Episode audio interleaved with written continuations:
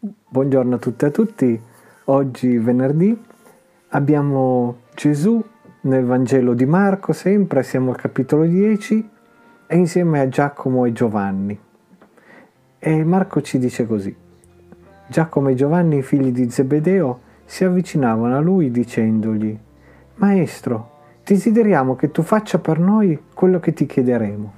Egli disse loro, Che volete che io faccia per voi? Essi gli dissero, concedici di sedere uno alla destra e altro alla tua sinistra nella tua gloria.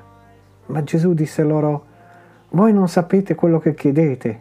Potete voi bere il calice che io bevo o essere battezzati del battesimo del quale io sono battezzato? Essi gli dissero, sì, lo possiamo. E Gesù disse loro, voi certo berrete il calice che io bevo e sarete battezzati del battesimo del quale io sono battezzato. Ma quanto a sedersi alla mia destra o alla mia sinistra, non sta a me concederlo, ma è per quelli a cui è stato preparato. I dieci, udito ciò, cominciarono a indignarsi con Giacomo e Giovanni.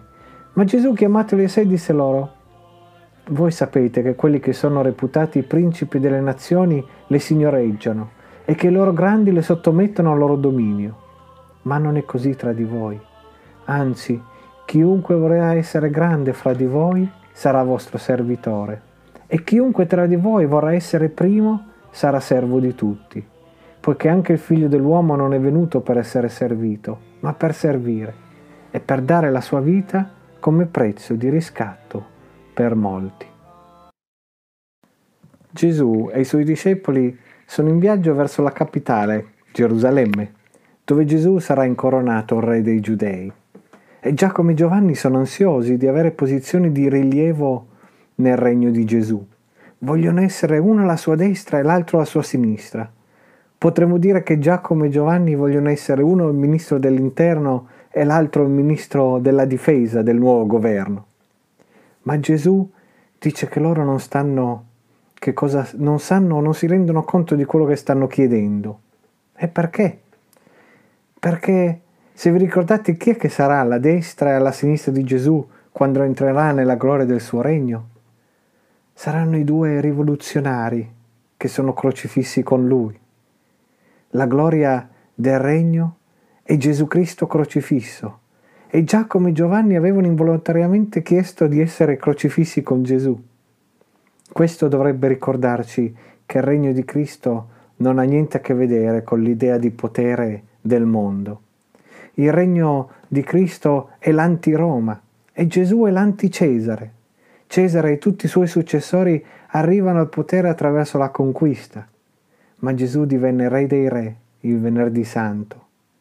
Gesù regna eternamente dalla croce e la via di Cristo non è la via della conquista e del colonialismo, ma la via dell'amore che soffre. Giacomo e Giovanni stavano ancora ragionando secondo l'antica menzogna, secondo cui l'unico modo per cambiare davvero il mondo è attraverso la po- forza del potere violento. E temo che la maggior parte di noi sia ancora molto suscettibile a questa menzogna.